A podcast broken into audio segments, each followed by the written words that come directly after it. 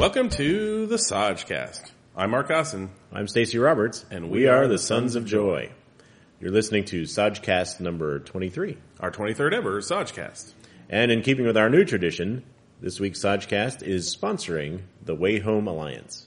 The rescuers of Dogs with troubled pasts cats who peed on the wrong thing at the wrong time. and flat out cute critters. So the Way Home uh, Alliance is actually uh, an organization that takes uh, animals, dogs and cats, out of uh, so-called high kill shelters and puts them in no kill shelters where they will be safe until you decide to come and adopt them. And much like the funeral industry, they are fond of euphemisms. And what they say on their website is, is that they take animals out of high intake, high kill shelters and save them. And what we really mean by that is that there are shelters that just get a constant stream of discarded pets who are euthanized. And the Way Home Alliance puts a stop to that, not just in our area, but they will also take pets as far away as Canada and save them and adopt them out. Yeah, and, and what happens, uh, I mean, most of the time, if you've ever been to um, shelters that, that uh, don't promise not to kill, I don't think they call themselves high kill shelters, but, uh, you know, the, the young animals are the really cute ones, the babies, they tend to get adopted pretty quick. Um, but older dogs and older cats, um, they linger there, and some organizations are forced into making a decision about whether or not it's, you know, financially sound for them to keep that animal. And so um, those are the shelters that the uh, the Way Home Alliance will come and uh, scoop up those animals and take them uh, back to their shelters where they were safely remain until someone can adopt them. So And so for all you listeners and fans of the Sajcast out there, the way to make this work, if you were paying attention, is the financial consideration. There's a donations button on their website, which will be on our website, and uh, follow our lead and send them some money, and let's keep the pets alive. yeah, their uh, their their link is there. In fact, the the picture you see on the Sajcast this week is of a Saint Bernard that they had on Facebook. So we'll have links to both their Facebook page and uh, and their homepage, and you can uh, you can link away and uh, support a very good cause. And for those of you who have listened to every Sajcast, you will notice that our track record on dogs and cats and saving critters is is pretty straightforward. And I won't tell you which episodes they're in, but we have talked about shelters before, and we did an entire episode that was actually sponsored by dogs. Okay, so this week we have uh, our second ever co-co-host. Indeed, we do. We found that having a co host kind of elevates the stature of your favorite podcast, and it brings a much needed different voice to the microphone. So this week our co-co-host happens to be my son, Oren. Yes. And we um, we decided we wanted to talk to a fisherman because we're wrapping up our uh, our March month uh, where we had our fishing writing contest or our, our writing contest about fish. Yes. And in fact, by the time you hear this uh, going out over the airwaves, no doubt if you look on your social media feeds, you will see the winner. Yes, we are going to announce the winner. We're going to lavish all manner of honor and and uh, financial remuneration upon him or her, and then have them come on the Sajcast to talk about their story and what it is that they like about fish. Assuming they're willing to step up to the mic. Uh, who would who would be unwilling to step up to the mic? But anyway, uh, for today's show, we uh, we decided we needed a fisherman, and my son has been fishing since uh, since his early days, and we we had a number of questions for him. But then we realized that not only is he a fisherman, but he happens to be going to a college that two weeks ago no one had heard of, and last weekend many many people had heard of, and this week everybody knows, and that is Florida Gulf Coast University. So as it just so happens, he is going to the school that has become the Cinderella story, the David and Goliath story, however, whichever metaphor you like there, but this sleepy college, you know, made a, a scant 16 years ago, has come out and uh, trounced a number of competitors. They're uh, on their way to the Sweet 16 now, uh, and uh, someone in their position has never managed to do that. So we couldn't pass up the opportunity to talk a little bit about what it's like to be at a school in that situation this week. And not to detract from our enthusiasm in having Oren on the show, we are happy that he's going to college. Yeah, that originally we were just happy that he was going to college, but now it's especially nice that he's going to a, a famous college. A college that's on the news almost every day um, around here regarding their unprecedented success, which seems to hinge a lot upon the fact that they're having fun playing basketball. which unfortunately today, even at the amateur level, doesn't quite happen so much. These things are taken with quite a high level of seriousness. And so I personally am fond of the fact that the school that doesn't really give it the gravitas that everyone thinks it should is winning. They're also going to play the Gators this Friday, um, the day that we should air this episode, no doubt. And uh, they're also our arch nemesis, so we have more reason to root for FGCU. I recall in the midst of our past that we did at one time have a pretty serious hate for the Gators. Yes. As we went to Florida State. So there you have it. Anyway, let's let's uh, let's turn on the uh, old Skype machine and see if we can get Oren on the line. Oren, welcome to the Sajcast. This makes you our second ever co-co-host. Um, you've got some big sh- purple shoes to fill. I was gonna make a joke about this is not your daddy's podcast, but it really is. and I'm assuming that you've listened to all the Sajcasts, as have our listeners, so I won't explain what I just said. Hopefully people will go back and listen to them all. So we have a couple things to talk to you about today, and only one of them is a fish story. Okay. As you know, we sponsored a writing contest this month, and in the spirit of Lent and all things fishy, uh, we we asked that the stories be about fish, and uh, we got a number of entries, and they were they were all pretty good, and there were some delightful descriptions of fish. But since it's March and there's some sort of madness going on, the other interesting thing about your current situation is that you're a student at Florida Gulf Coast University, which is the talk of the entire nation over something to do with a with a basketball. So tell us what's going on there because I you guys are on the news every day. Um, it's pretty crazy. I woke up the other day and went out to my car and found that people had written all over it, go Eagles. All the cars have been written all over.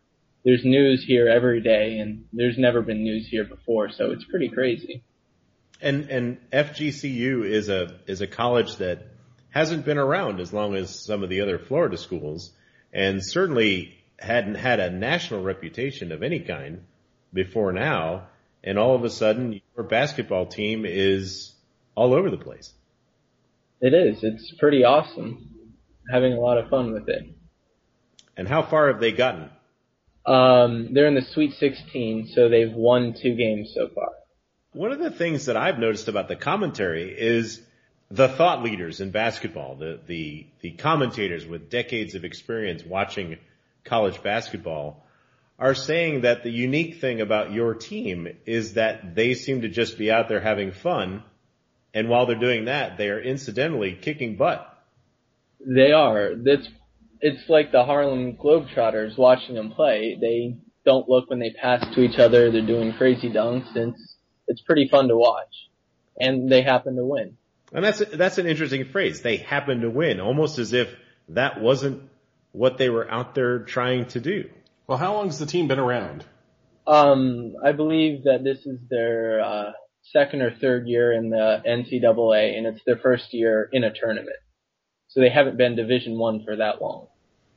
Two years, three years.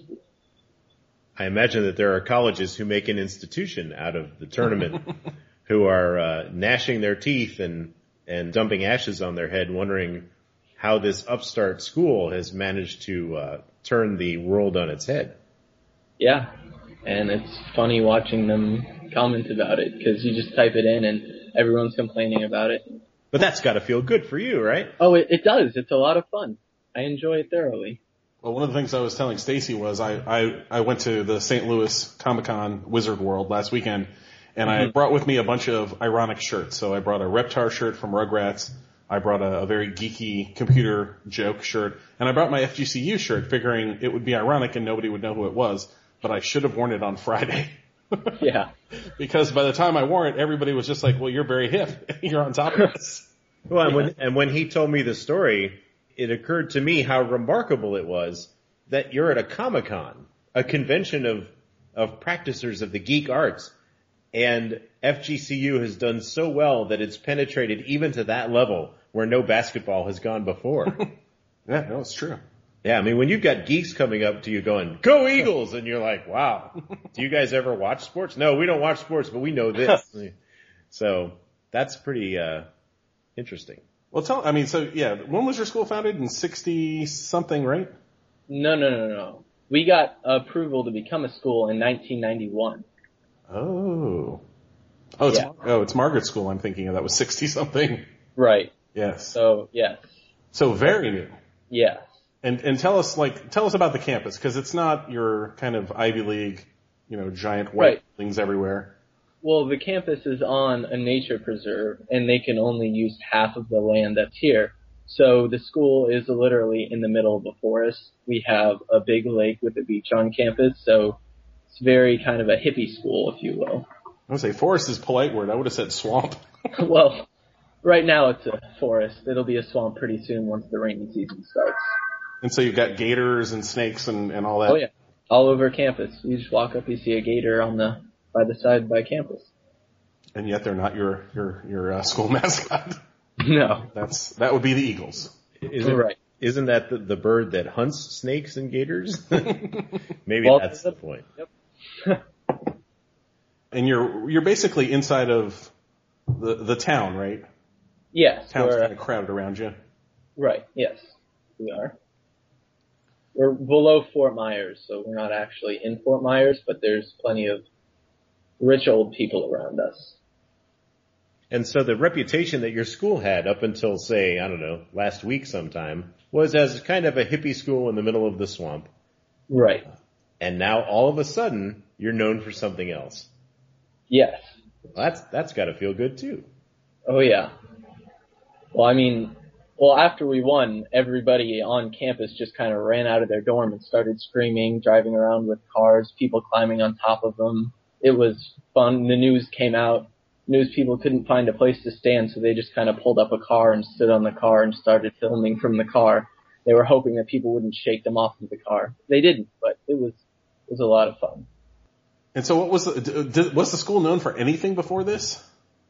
Um, no, Not really academic excellence. Mm, no. Now, No. now, are we getting snobbish because we went to a school that was founded in 1857?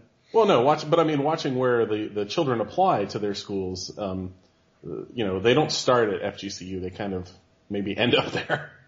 Right, it's been more of a safety school up until recently. He can hear us. We're on the Skype with him. So what, what else is, is noteworthy about FGCU besides your alligators and, uh, the basketball? The way that they treat the freshmen here is ridiculous. They have like the nicest dorms. I don't think freshmen get treated better anywhere than they do here.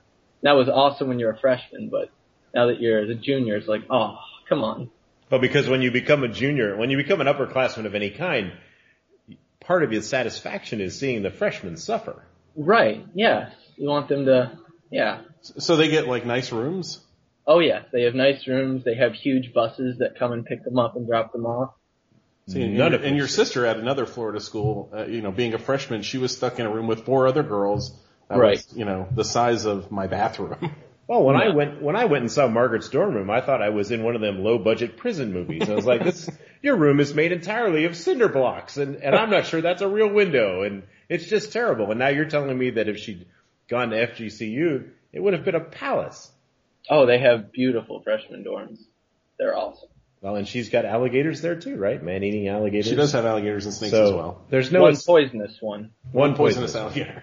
Yes, and that that by the way, listeners, is a reference to yet another Sajcast that you're going to have to go back and listen to in order to keep up. But we're not going to wait for you because we're going to move on to something else. So the hint is you'll have to go way back. Way back. Should we talk fish? Yes. Sure. Okay, and the reason that we're delighted to have you on as a co-co-host during, well, Fish Month is that you've been fishing for a very long time. Yes, I have. And how, when did, when did that start for you? Um, I was about 14 or 15. It's just an excuse to get out of the house, and then I kind of loved it, so stuck with it. Okay, so let's talk about that because, um, because, you know, here, uh, when it comes to food, we love passion. And so kind of what we wanted to talk to you about is one of the things that we were talking about in pre-production is that you and I, we get fish in very different ways. I, I, sometimes I just drive through somewhere and they hand it to me through my car window. But your process is very different because you're hauling the beast from the water. Right. What is it about going out and, and fishing that gets your blood running? Um, for me, it's going to a different place every time. I don't like to go to the same spot and do the same thing. So we get like a little canoe, paddle out as far as we can into the into the swamp in the bay here and try to catch fish and try to have fun with it. So is it about, is it about the size of the fish? Is it about the difficulty in landing it? It is, but the fish is only half of it. The other half is getting there and getting back. Okay. And so, um, we are now going to talk about the fish as food porn. So, don't be insulted. But I, when I was growing up, and we, you know, we all grew up in Florida, so there was no shortage of fisher people around. Mm-hmm. And I, I knew a guy who would go out to Lake Okeechobee in his little boat, and he would bring a hibachi grill with him. And as he caught the fish, he would clean them and gut them and, and cook them right there on the boat because his, his belief was the sooner you got it onto the fire, the better the fish was. Yeah. Have you found that to be the case? Yes, I don't think I've ever done that quite so fast, but yes. I do know some people who have eaten sushi right from the ocean, caught a tuna and cut it and ate part of it and they say it's delicious, so fresh is good. So there is something to it and, and part of the thrust of our show is that we like to advise our listeners on what is, what's worth going out of your way for. And so in your opinion, would you say that the going out of your way to get fresher fish is worth some time and effort or after a certain amount of time it just, you know, doesn't matter? Well, if you're going for uh, good fish, if you're going to get like tilapia or catfish, it, I mean, it'll taste better fresh, but it's not that big of a difference.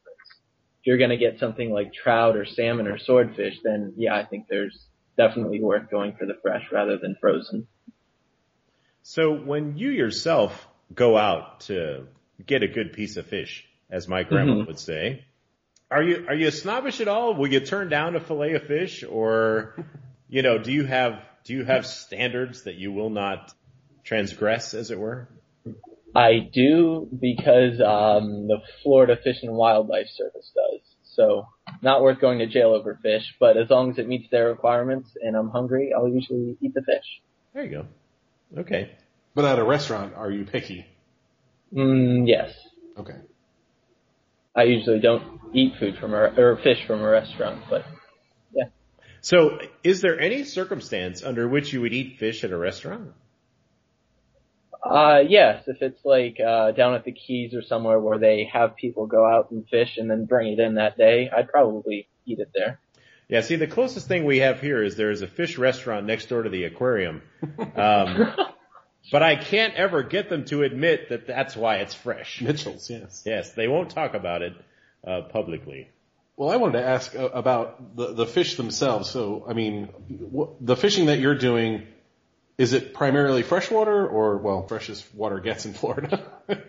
or, or is it out in the ocean um, now? Because I guess before you were doing a lot of canal work, right? Right. Well, convenience, yes. But I have a car, so now I do go to the salt more often. The fish taste better and they fight harder, so it's win-win. And so, what are, what are the good catches there that you can you well, can reliably get? Before we get to that, when you, let's talk about your your early canal days. okay, all right. Think back.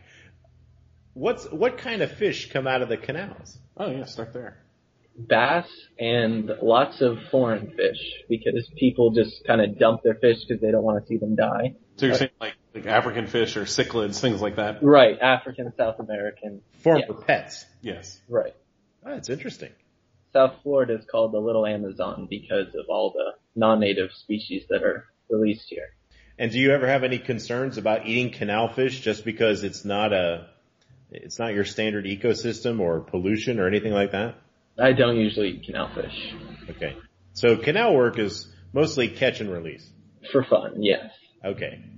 All right. And so then moving on to the saltwater, or is there is there an intermediate step? Is there like a big lake kind of fishing uh, that's a step up from canal, but a step down from yeah, saltwater? like Okeechobee. Have you have you fished Okeechobee?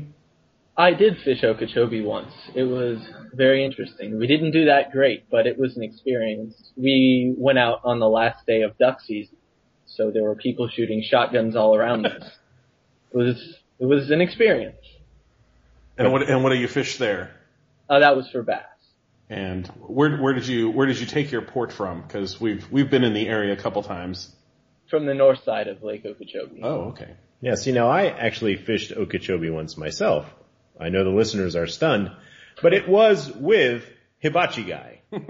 and so my point of fishing was being out on the lake when the sun came up in a gigantic expanse of water.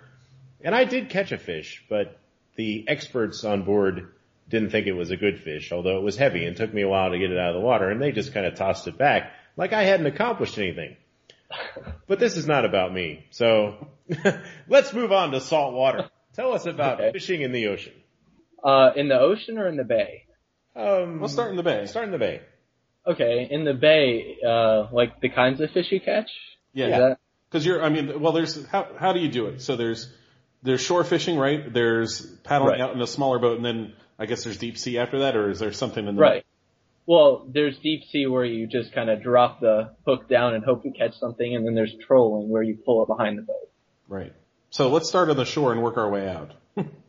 Okay, well I do most of my fishing from the shore because I don't have a boat. So from the shore you catch uh, redfish, snapper, snook, flounder, that sort of thing. Really, I didn't think flounder would. All right, that's interesting. How far out do you have to cast to get these guys? Not far at all. Most people, when they walk out, try to cast out as far as they can, but if you kind of drop it down right in front of you, a lot of times you'll catch them right there. And what kind of beach is this, or or shoreline? Is it like a park? No, I don't really go to parks much. I mean, there are parks. There's sandy beaches. There's mangroves. There's flats. There's wherever you want to go. It's here. Well, I mean, I'm, I'm just trying to picture if there's girls in bikinis and, and you're casting out, or you know, if, if you're Unfortunately, not often. on not a often. on a barren beach. Why are we trying to picture that?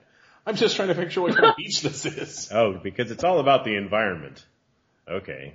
But I mean, mangroves sound like they would be a good a good place to get them because that's where kind of the estuary for fish, right? Oh or, yeah. or at least the bigger fish from the ocean, they they put their babies there until they get bigger. Yep. That's exactly it. All right, so then if you're going out into the bay a little further, if you had a canoe, Right. are you going to catch anything different? No, you're pretty much going to catch the same things. You might hook into a tarpon, but your odds of catching that in a canoe are slim to none. But it's pretty much the same. You can catch the same thing. You just have more options when you're out in the water. And so in in the uh, in the bay, what do you what do you like to use as bait? Because I I read somewhere that some some fish are picky and they like tasty things, like you know a shrimp that was deep fried, maybe. Right. Um, most of them, you can't go wrong with shrimp. It's pretty hard to not catch a fish if you're using shrimp. Especially live shrimp. They like to see the little legs wiggle. And these are what kind of shrimp are they? Uh, Is this a shrimp you would eat as well? no, I, I wouldn't, but So bait shrimp are a special kind of shrimp. I don't think that they're special so much as they are there's less regulations on how they have to keep them. Oh, or they're, yeah, the, I mean the way they're farmed, but the the species is one that we might eat. Yeah, I, Okay. yeah, Okay. So they're not special genetically modified shrimp no. yet. Raised for Yeah. bait. To the ocean? To All right, the yeah. Hemingway-esque man versus fish? Well, out in the ocean, there's, um, of course, snapper, grouper, uh, jacks, amberjacks, mackerel, swordfish, sailfish, marlin. And and I'm imagining I'm imagining a whole different kind of fishing trip because it sounds like up until up until you're out in the ocean, you can pretty much go fishing with you know your canoe, your shoes, a, a, a Yeah. collection of bikini clad women, and some kind of fishing rod. But if you're going out in the ocean, you need it's a whole different approach, right? Oh yes, definitely. You have to have a lot stronger rods and reels, otherwise they'll rip it right apart. And so of of all these various venues, if you Mhm. had your choice, what would you pick every time without fail? If if money and time and equipment was not an didn't matter. Uh, I think what would be really fun is here on the Gulf, there's uh, oil rigs offshore, and uh, a lot of people go to them and fish them because it's the only structure around, so it brings in all sorts of different fish, and I think that'd be really fun because it keeps it interesting. You don't know what you're going to catch on that cast, but you know it'll be something big. Well, So- speaking of big, what's the, what's the biggest fish you've ever brought in? We'll, and we'll go backwards from there to hooked. Uh, the biggest fish I ever caught was a baby tarpon, which was about 25 pounds. And, and tarpon are the, the real shiny looking like they're made of silver almost if people will put up Yeah. a picture of a tarpon. Florida is very famous for tarpon and, uh, Yes. and what, bonefish, things like that. Bonefish. Yeah. And what's the biggest one that got away? I don't know. Did it seem big? oh, oh yes, it took all the line off of my reel. It just ran and I couldn't stop it. And I was left with a reel with no line on it. Again, with um, and we know you're working on your education and that's important, Right. yada yada. But if you could do anything with your life, is it, would you see fishing as a profession, as an eventuality for you? If you could do it for money? No, I don't think I would. I I just like having fun with it, and I think I'd keep it like that. That's Well, cool. and I asked you this question once before, and, I, and you, you mentioned too, like the idea of um, of being worried that you know the job that you're doing is is taking things out of the ocean that we're not putting back. You know, the conservation angle. Right. There's yeah, most of the fish, with the exception of dolphin, pretty much. I forgot to mention dolphin. Uh, most fish take a while to come back. Dolphin have a lifespan of four years, so they're one of the fastest growing fish in the ocean. So you can take pretty much as much of them as you want. But things like tuna and swordfish, they're uh, they are on the decline.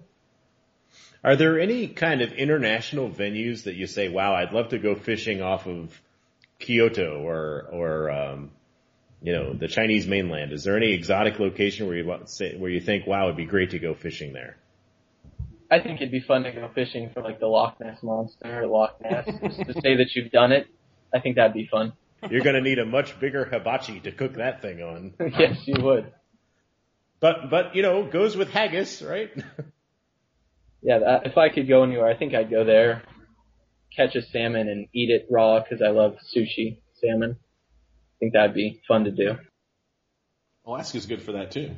hmm Over the summer, I was in Homer, which is the halibut capital of the world, and I was gonna I was gonna try my hand at fishing uh, the halibut, but a storm blew in the day that we were there, or the day that I was gonna go fishing, and apparently this is you know this is where the the boats leave for the world's most dangerous fishing storms happen. So Mhm. they, you know they canceled the trip, but apparently the fishing there is just ridiculous because.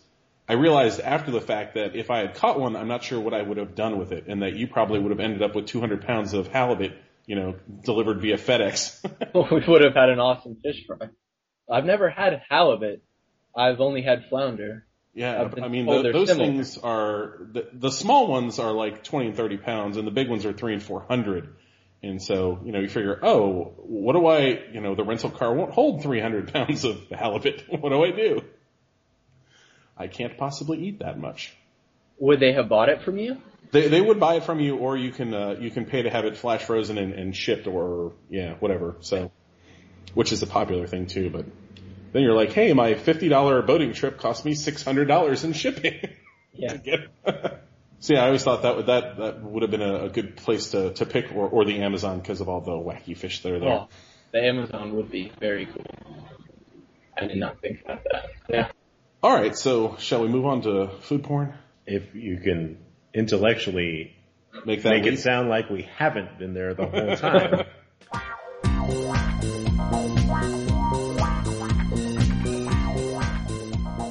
the best thing we ate this week. So go ahead, tell us the best thing you ate this We'll let week. Oren start. Yes. I have not ate anything that interesting this week, but the best thing that I've eaten recently was uh, a pie that my girlfriend made for me for Valentine's Day. Did it have a special name?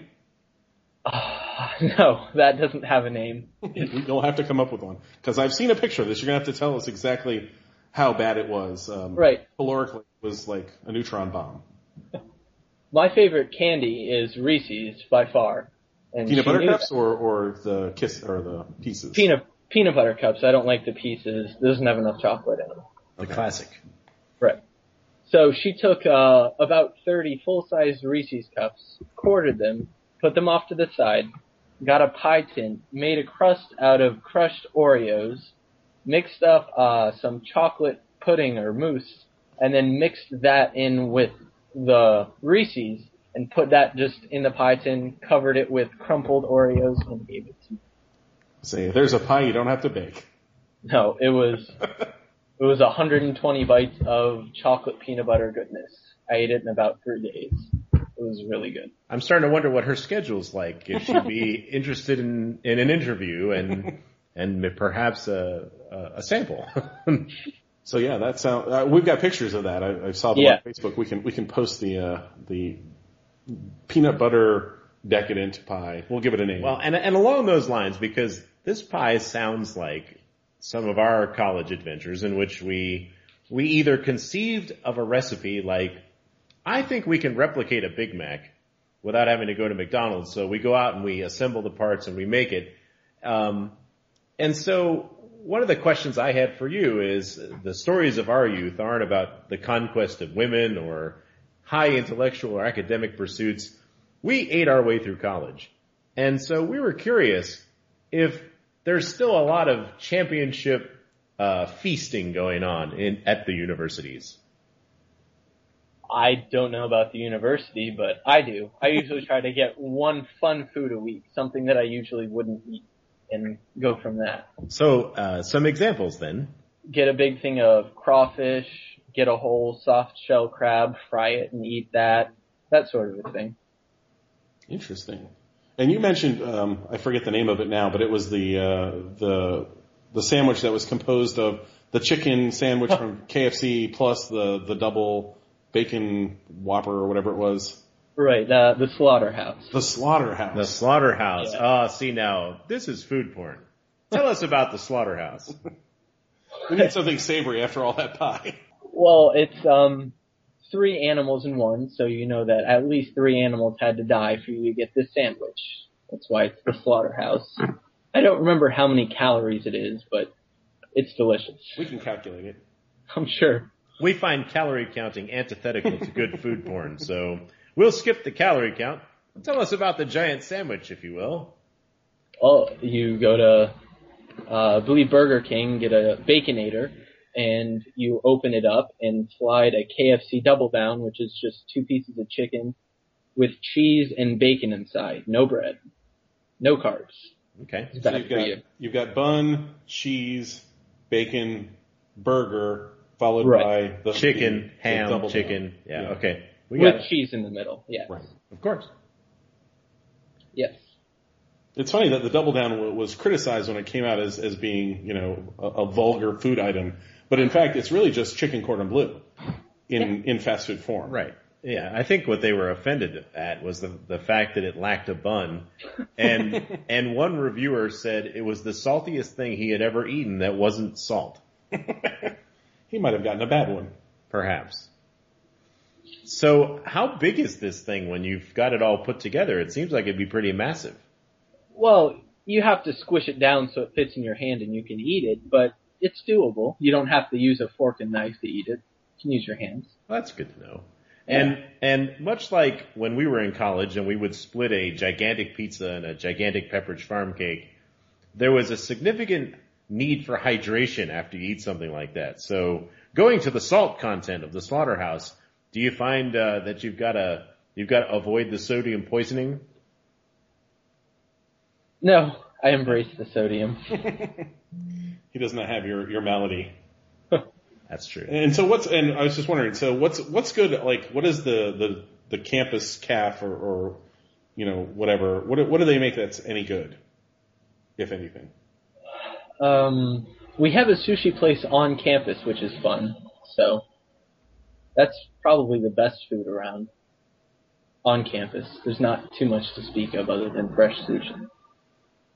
And and when you school. yeah, so when you when you ride out to plunder the town, is there any particular place in town that's your favorite? Um, I like Pita Pit. I don't know if you've ever been there or have that up in Cincinnati, but Pita Pit is delicious. There's a local, a local barbecue place that uh, has some of the best biscuits I've ever had. What's it called? Um, I think it's JJ's. JJ's. And let's let's circle back to the pit for a minute. What uh, what's kind of your your go to dish at the pita pit? Uh, chicken souvlaki Okay. Yes. with ziki. Tzatziki sauce. Mm. Oh yes. All right. Well, the next time you're at these places, you know we're going to want pictures I'll send you pictures. for the website. right. Um, and so, did you did you think of your your best thing you ate this week, Stacy? Uh, no, I didn't, but I have a wish list now. After Oh, wow. having listened to all these descriptions, I'm going to need one of those pies and a slaughterhouse, and then we'll convene on our next podcast. I'll tell you how that went. Yeah. So last week, I um, on on my way to St. Louis, I drove there, and on exit 25A on uh, Highway 64, going out across Indi- Indiana and then into uh, Illinois. This is farm country, like all out farm country, pastoral. You know, paint a picture of it. Looks like it looks like it could be England, except the farms don't look English; they look American. Um, so it's it's beautiful country, and it's clearly Amish country as you get out there. In fact, on the on the way back, um, I stopped at a McDonald's early in the morning just to get some, you know, um, an egg McMuffin or whatever, and it was the strangest scene. I walked up to because you have to stop to use the bathroom. You try and consolidate your things to make your trip go quicker. So you, you're going to go and use the bathroom, and I opened the door of the McDonald's, and it was to the brim, to the gills, to use a fishing term, with Amish in in full on regalia, like you know, with the hats and the black. And Wait, I'm composing the tweet right now. I walked into McDonald's and it was packed to the gills with Amishmen. Yeah. So, and, and at that point, you just kind of stop and slowly back out the door. You're like, This is like a movie I saw on. in the 1980s. I had better leave right away. It didn't. It didn't seem right to see that many Amish in McDonald's, and they were all ordering one at a time. But anyway, in fact, it was the same exit. So yeah, 25A across from the McDonald's where, where I stopped on the way home was an Amish buffet. And uh, curiously, the Amish shows up at McDonald's and not the Amish buffet. So there were no Amish people at the Amish buffet. They There were all at McDonald's across the street. Apparently so. And the Amish buffet was full of truck drivers and Can you blame them? They're out. They're out. They don't want Amish food. They eat that every day. They're out on the road. They want a little something different. Okay. now it all starts to make sense. Yeah. So the Amish buffet had, well, you know, all the things that you might expect from a, you know, kind of country style buffet. And it was, in fact, as you, as you described, trucks, truck parking there. So there were gentlemen who were as tall as they were wide coming out of the, But that didn't scare you. In well, the way they're it- truckers. That's their life. You know, I- Okay. I, can't help that. all right. and the people who were running it, the, the kids that were running it were, you know, in their, if they were in their late teens, I would have been surprised. Like they were really young. I wouldn't, I wouldn't guarantee that they were Amish making the food, but they were certainly Amish recipes. This fried chicken, which we have pictures of, was, I think I texted you at the time, was, it may be as good or better than the Greyhound Tavern's chicken. So it was really, and all you, you know, just go up and get more. All you can eat. Their, their gravy had ch- big chunks of meat in it. Like big hunks. You could fish out half of a, a prime rib. Just keep pulling out giant pieces of meat. There was a spaghetti casserole that they had, which was, which was dynamite. All sorts of fish. They had, um, catfish and a couple of other, they got a baked cod. I'm trying to remember what all was in there. I didn't eat it all, but I, I had to go looking at all of it because they had many different vegetables, of course, being Amish. The, uh, the green beans had equal parts bacon. so, you know, it's health food at that point. Well, there was a massive section of desserts, which I, I tried to steer clear of, but all sorts of homemade pies and, you know, things of this nature. They had, um, a peanut butter, and, and Orrin will probably enjoy this. It was a peanut butter cream. I think that's what it was called. But it's like a peanut butter filling. And the ingredients, because they had it in the gift shop, the ingredients were peanut butter, marshmallow cream, and corn syrup. So that sounds like a good a good filling. That's well on your way to making your own Reese's peanut butter cup if you ever decide that's the way you want to go. And so, so two things. Once again, you have discovered most excellent food while gallivanting. And what is the Amish buffet? What does it cost to belly up to the trough? Oh, I'd have to check, but it was like twelve or fourteen bucks. It was pretty cheap. That's not bad. Yeah, I mean, and it's well, it's farm country, so it's not going to be all that expensive anyway. Was there any decent food at the at the? It's not a con, right? It's the Wizard World. Well, it, it's yeah. Wizard World is the the brand. It's yeah. The it's a Comic Con. and you were you were there with uh, our first ever co-host, Charles Joy. yes, And um, any any memorable food stories from the con? mostly it was food disasters. It was food that didn't work out too well. The first night after the show, we went to the casino because there's a just like Cincinnati and St. Louis are very similar towns. They're towns that peaked, you know, a century ago and are, are struggling for relevance. And so they both now have casinos downtown. They're both river towns. You know, it's a very similar vibe. They have cobblestones and horses and carriages and it's like, I've, I've been here before. So not knowing where we were and we were kind of downtown in the doldrums there, we decided, well, we just go to the casino because there's a bunch of restaurants in there. Um, the first problem was that uh, it's a smoking casino, and in, unlike in Las Vegas, they don't pump the air out. So it was just a big smoky cauldron. and we ended up at a sports bar where we where we watched the uh, the Eagles in their first triumph. And you know, I mean, we waited like 45 minutes for the appetizer, which showed up 15 minutes after the entree. it was one of it was one of those disasters. So disaster. And the other the other big meal we had was at a, a Mexican restaurant, which was um, if we had turned the other way from the casino, there's a place called the Landing, which is down by the water over there, and they have a lot of bars and, and restaurants there. And we went down there around 7:30, 7:45 by the time we we found where we wanted to go, and uh, we figured, oh, it was a Mexican restaurant. It wasn't Friday, but we were trying to make up for lost time. We were the only people in this place, and this was three stories of of seating. And so we, we asked the waitress, we said, you, you would tell us if you were all vampires and you're going to lock the doors in some sort of, you know, horrible ending that's about to bef- befall us. Or if there was some sort of mob hit that was about to happen that we should know about. Is this building slated for demolition or something that they didn't tell us about? But yeah, no, she insisted that the, the partiers there, um, they don't come out until like nine and, and after, and that it was more of a drinking location in that area. And so that was one of the places that served food, but it wasn't really a diner's destination. It was more of a, a partier's destination who would, they would grab food there. So the food wasn't bad there, but it didn't compare to the Amish buffet. Few things do. So few things do.